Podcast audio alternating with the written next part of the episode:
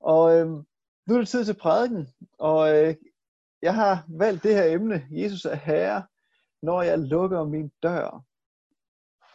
Umiddelbart så tænker jeg, at det kan lyde meget afslappende, ikke? Sådan at gå ind i sit rum og øh, lukke sin dør.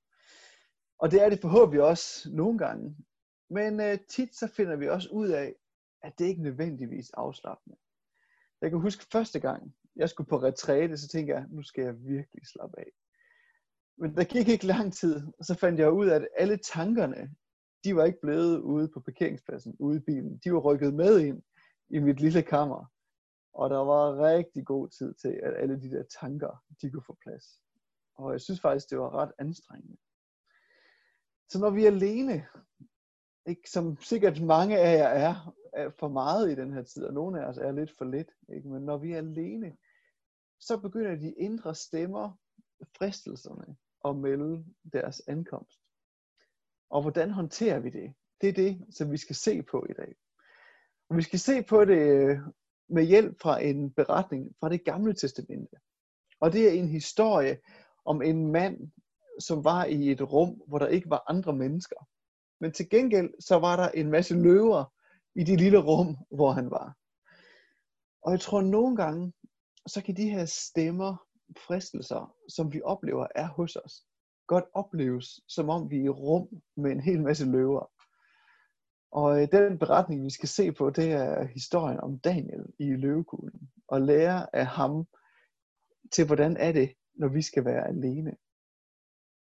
Og vi skal se på øhm, sådan tre faser, som øh, den her beretning, den ligesom øh, går igennem. Skal vi se, om jeg kan få det her til at markere ret. Bum, bum. Og I kan se dem der øverst til venstre hjørne, ikke? De tre faser, som vi ligesom skal se, som Daniel gik igennem, og som også ligesom passer til os, når vi skal være alene, ikke? det er forberedelse til at være alene. Og så handler det om at se løverne i øjnene, og til sidst modtagelse af nåden. Men lige lidt baggrund, inden vi læser om Daniel. Ikke? Fordi Daniel, han var i eksil i Babylon, og der var han, øh, arbejdede han for kong Darius, og øh, Daniel, han steg hurtigt i graderne, fordi han var klog og arbejdsom. Og de andre, som arbejdede for kongen, de blev meget misundelige på Daniel. Så de tænkte, hvordan kan vi få ham ryddet af vejen? Så de fik listet kongen til at lave sådan et dekret, hvor der stod, at dem, der ikke tilbærer kongen, de skal kastes i løvekuglen. For de vidste, at Daniel han ville kun tilbede én Gud, den levende Gud. Så de tænkte, nu kan vi få ryddet dagen af vejen på den her måde. Og øh, nu skal vi læse lige et vers. Vi kommer til at læse sådan i tre bidder. Ikke? Nu læser vi lige det første vers fra Dagens bog, kapitel 6, vers 11. Ikke? Og det handler omkring den her forberedelse. Og der står, da Daniel fik at vide, at skrivelsen var udfærdiget, så gik han hjem. I tagværelset havde han åbne vinduer, der vendte mod Jerusalem. Og tre gange om dagen knælede han og bad til sin Gud og takkede ham, sådan som han altid gjorde. Det er forberedelsen, Daniel han er i gang med her. Hvad gjorde Daniel? Han stod op tre gange om dagen. Sådan som han altid gjorde, stod der.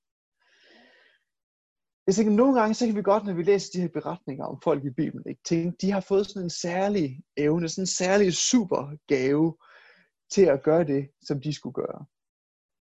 Men jeg tænker, hvis man ligesom skal have brug for at vende sig til Gud tre gange om dagen. Ikke? Altså hvis man har fået sådan en super evne, så var en uge, en gang om ugen måske nok. Så lige tjekke ind med Gud, okay Gud, det er det her vi gør, og så bare køre på. Men tre gange om dagen. Det siger noget om, hvor afhængig Daniel vidste han var af Gud. Så tre gange om dagen. Så kan vi også læse der i vers 11, ikke? at dengang da Daniel fik at vide, at den her skrivelse den var udfærdiget, så gik han ind på hans værelse og takkede Gud. Altså, det er sådan helt vanvittigt at tænke på. Daniel har lige hørt, at en skrivelse, der betyder, at han vil blive kastet i løvekuglen, den er blevet færdig. Og når han hører det, så går han ind og takker Gud. Det, det virker sådan helt skørt, ikke? Jeg tror, Daniel, han var en mand, der holdt fast i Guds virkelighed, uanset omstændighederne. Og det er det, vi gør i forberedelsen til at være alene. I forberedelsen, der fylder, fylder vi os med alt det sandhed, vi har brug for at holde fast i, når at løverne de viser deres ansigt. Vi fylder os med sandhed. Og jeg har lyst til bare lige at dele lidt af, hvordan det her det ser ud for mig selv. Og der er jo sådan, man snakker sådan om tre klassiske indre kampe, ikke, vi kan have. Det med penge, magt og sex. Og øhm, jeg vil sige, det er penge og magt, det er ikke de to, som jeg kæmper mest med. Det, jeg synes, der er mest øh, udfordrende, når jeg lukker min dør, det er kun at holde øje for den ene skønne kvinde, som jeg er gift med. Og øhm, jeg vil sige, den kamp, den er ikke blevet nemmere, efter at øh, internettet jo virkelig har slået igennem, må man sige, og øh, alt er blevet tilgængeligt, bare lige et klik væk. Det, øh, det kræver virkelig disciplin.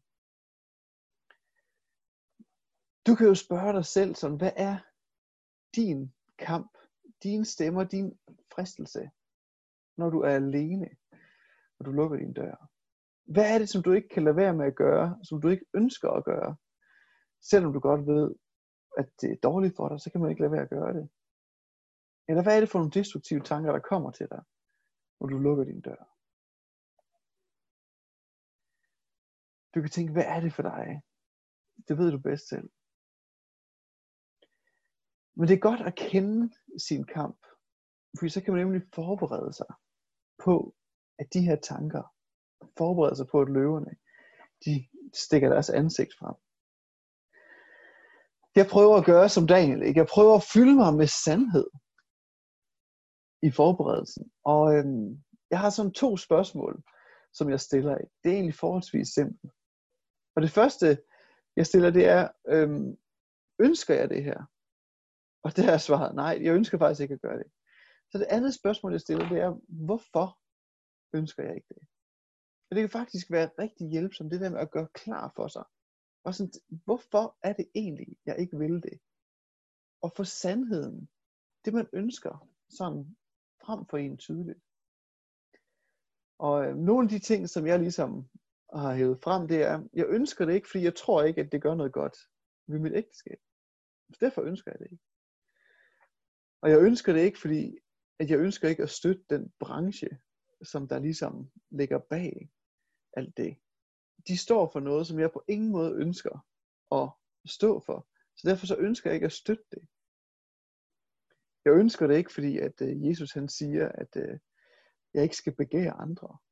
Og jeg tror på, at Jesus han ved bedst, og jeg ønsker, at han skal være min herre. Så derfor ønsker jeg det ikke. Og øhm, jeg ønsker det ikke, fordi at jeg ved, hvor meget jeg fortryder det bagefter. Og øh, det er ikke en særlig sjov situation at stå i. Den situation ønsker jeg ikke at stå i. Så jeg prøver sådan at se på forhånd, hvad er det, der kommer til at ske, og så få noget af de her ting, noget af den her sandhed, der hjælper mig med at holde fokus og få gjort det gjort klar, sådan jeg er klar til kamp, når det står. Og det er det, de her ting, de her sandheder, ikke, som er sådan at hjælp. Hvorfor er det ikke, at det er det, jeg vil? Det er sådan det, jeg kalder sådan det lette skyts. Det, vi kan gøre det klar for os, og så er det rimelig nemt. Det kan godt være udfordrende, men det er til at have med at gøre. Og så stiller jeg også et andet spørgsmål, som jeg tror er godt at stille, men det er meget vanskeligere. Det er, hvorfor er det, at det her er en fristelse for mig? Hvad er det i virkeligheden, jeg længes efter? Og øh, det kan faktisk være vanskeligt at stille det spørgsmål og reflektere over det. Nogle gange har vi brug for andre at snakke med, og vi har helt sikkert brug for Helligånden til at hjælpe os med det. Og det her spørgsmål, hvad er det egentlig, jeg længes efter? Det kan faktisk være et rigtig godt spørgsmål at stille, når man står over for løverne. Når de her stemmer, de her fristelser, de melder sig på banen, og så stille sig selv spørgsmål, hvorfor det en fristelse for mig? Og jeg tror, svaret på det spørgsmål, det går dybt hos os. Jeg tror for mit eget vedkommende, så tror jeg, at det dybest set handler om bekræftelse. Så simpelt kan det siges. Jeg tror, der er sikkert noget omkring drift og andre ting, ikke? men dybest set, så tror jeg, det handler om bekræftelse. Og når jeg begynder at tage den længsel efter bekræftelse til Gud, og høre hans svar på det, og jeg tror, hans svar på det er, du er mit elskede barn. Du er mit elskede barn. Når jeg hører svaret på det, så gør det noget dybt i mig. Og jeg tror, det svar, det har jeg ikke brug for at høre en gang om ugen. Jeg tror, jeg har meget mere brug for at høre det tre gange om dagen. Og suge det til mig igen og igen. Du er mit elskede barn. Du er mit elskede barn. Det gør noget dybt i os. Og det er det, Gud han gør. Det er det, Helligånden han gør i os. Han opererer ikke på overfladen. Han går i dybden i os og ønsker at forme os og hele os indenfra. Prøv at tænke over, hvad er det for en sandhed, som du har brug for at høre tre gange om dagen. Måske mere end tre gange om dagen, men hvad er det for en sandhed fra Gud, du har brug for at høre? Så er der den anden fase, ikke? At se løverne i øjnene. Lad os prøve at læse her vers 17 og 18. Så befalede kongen, at de skulle hente Daniel og kaste ham i løvekuglen. Men kongen sagde til Daniel, måtte din Gud, som du uophørligt dyrker, redde dig. En sten blev bragt hen og lagt over kuglens åbning, og kongen forseglede den med sin egen og med de store mændenes sejlring, så der ikke kunne ske nogen ændring i Daniels situation. Så nu står Daniel dernede i løvekuglen sammen med de her løver. Hvad sker der, når vi lukker vores dør, og løverne begynder at melde deres ankomst? Hvad gjorde Daniel? Prøvede han at gå til angreb på løverne? Ligesom prøve at gå igen, ikke? Eller prøve at forsvare sig selv? Nå, jamen det er jo også derfor, eller jamen, øh, ligesom prøve sådan at overvinde dem. Nej, det gjorde han ikke. Prøver han at flygte fra dem? Nej, det gjorde han ikke. Det gav heller ikke nogen mening. Prøver han at ignorere, at løverne er der? Nej, fordi de er der jo. Daniel, han var der, nede i løvekuglen, sammen med løverne. Og jeg tror, det er det samme, vi skal gøre. Ture og være i kuglen sammen med de tanker, sammen med de fristelser, der melder deres ankomst. Og det kræver altså mod. Det gør det bare. Og se, at de er der. Se dem med øjnene. Ikke fordi de skal diktere en, men bare anerkende, at de er her sammen med mig. Og det kan føles som at være i det her rum sammen med løver. Og så vide, at jeg ikke er alene der. Løverne er der, men jeg er ikke alene der, fordi Gud han er der også. Og Guds sandhed omkring mig, den er stærkere end den sandhed, som løverne repræsenterer. Løverne for Daniel, de repræsenterer jo, at det er kongen, der ligesom har magt over Daniels liv. Men Daniel vidste godt, at der var en sandhed, som er større. Det er det ikke kongen, der har magt, det er Gud, der har magt over mit liv. Og på samme måde, sandheden fra Gud må vi suge til os, så når vi står der, lukket vores dør, løverne melder deres ankomst, så har vi en sandhed at holde fast i, som er stærkere end alle de tanker, der kommer til os. Så vær hos løverne, anerkende, at de er der, sæt dem i øjnene, og så hold fast i Guds sandhed. Det er den næste del. Sæt løverne i øjnene. Og den sidste del, det handler om at modtage noget. Lad os lige prøve at læse. Jeg læser lige øh, fra vers 20, og hvor vi skal høre fortsat, hvordan det går med Daniel. Det står tidligt om morgenen. Ved daggry stod kongen op og skyndte sig ud til løvekuglen, og da han nærmede sig kuglen, så råbte han bekymret for Daniel. Kongen sagde til ham, Daniel, den levende Guds tjener, har din Gud, som du ophørligt dyrker, kunne redde dig fra løverne? Og der svarede Daniel kongen, kongen leve evigt. Men Gud sendte sin engel. Han lukkede løvernes skab, så de ikke kunne gøre mig noget. Det var fordi han fandt mig uskyldig. Heller ikke mod dig, konge, har jeg forbrudt mig.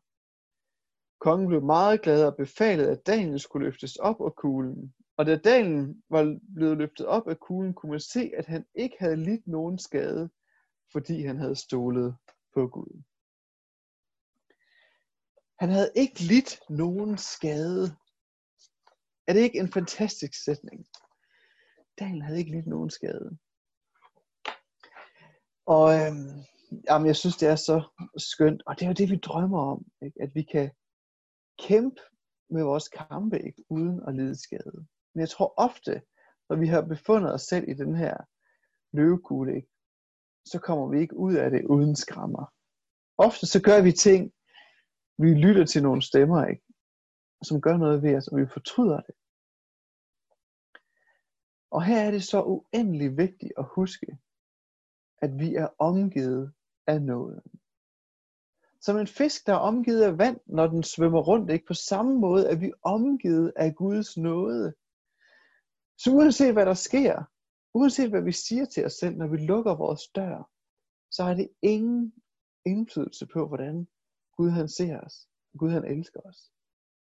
Så vi kan vide, at det der stod om Daniel, ikke? at uden en skræmme, der var ikke sket noget med ham. Det er det samme sted, vi er stillet, når vi kommer ud af kuglen. Uanset hvad der skete i den løvekugle, så er vi omgivet af Guds nåde, og der er ikke en skramme på os i Guds øjne. Og vi har direkte adgang til Gud stadigvæk. Og han kan ikke elske os mere, end han allerede gør. Det er jo alt det, som Jesus han vandt for os på korset. Ikke? Den højeste pris, for at vi fik direkte adgang til Gud og være sammen med ham. Og I kan jo se på det her meget smukke billede, ikke? Daniel, han har jo ikke en skramme, efter han har været nede i løvekuglen. Og øhm, jeg ved ikke, om I kan se det, men det er faktisk et sengetæppe, hvor Daniel han er på. Øh, så man kan faktisk købe et sengetæppe med Daniel, og så kan man jo ligge under det, og så kan det jo nærmest være symbol for Guds nåde, der omslutter os, øh, så vi ved, at vi er fuldstændig omgivet af ham. Hvad der sker, når du lukker din dør, det ved du bedst selv. Men uanset hvordan det er i det rum, ikke, så vil jeg anbefale, at vi gør ligesom Daniel, ikke? at vi forbereder os. Og at vi er, har mod til at være hos løverne og se dem i øjnene. Og så at vi ved, at vi er fuldstændig omsluttet af Guds nåde, uanset hvordan det rum, tiden i det rum, det udspiller sig. Hvis du sidder alene, så kan du tage tid til lige at reflektere over de her spørgsmål. Du kan måske, hvis du sidder selv, så kan du jo gå dybere, ikke? Altså så tænk over, hvad er det for nogle fristelser? Hvad er det for nogle stemmer, der melder deres ankomst? Og øhm, det du ikke ønsker at gøre, hvorfor ønsker du ikke at gøre det? Og så prøv bare at få listet nogle af de her ting op, sandheder, som du gerne vil holde fast i. Du kan også prøve at stille det andet spørgsmål, ikke? Hvorfor er det her faktisk en fristelse? Hvad er det inderst i dit hjerte, du længes efter at høre. Prøv at finde frem til det. Og så stil det spørgsmål til Gud. Gud, det er det her, jeg længes efter. Hvad er dit svar på det, Gud?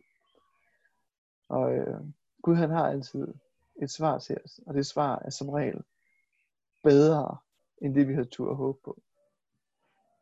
Så øh, hvis man har arbejdet med de ting, og gået dybt med det, så er man virkelig godt på vej til at forberede sig til at stå i nogle af de udfordrende situationer. Så øh, du kan jo tage den tid for dig selv. Det kan også være, at du sidder sammen med en, hvor I kan snakke om de her ting. Øh, så øh, vil jeg opmuntre dig til at gøre det. Så have en rigtig god snak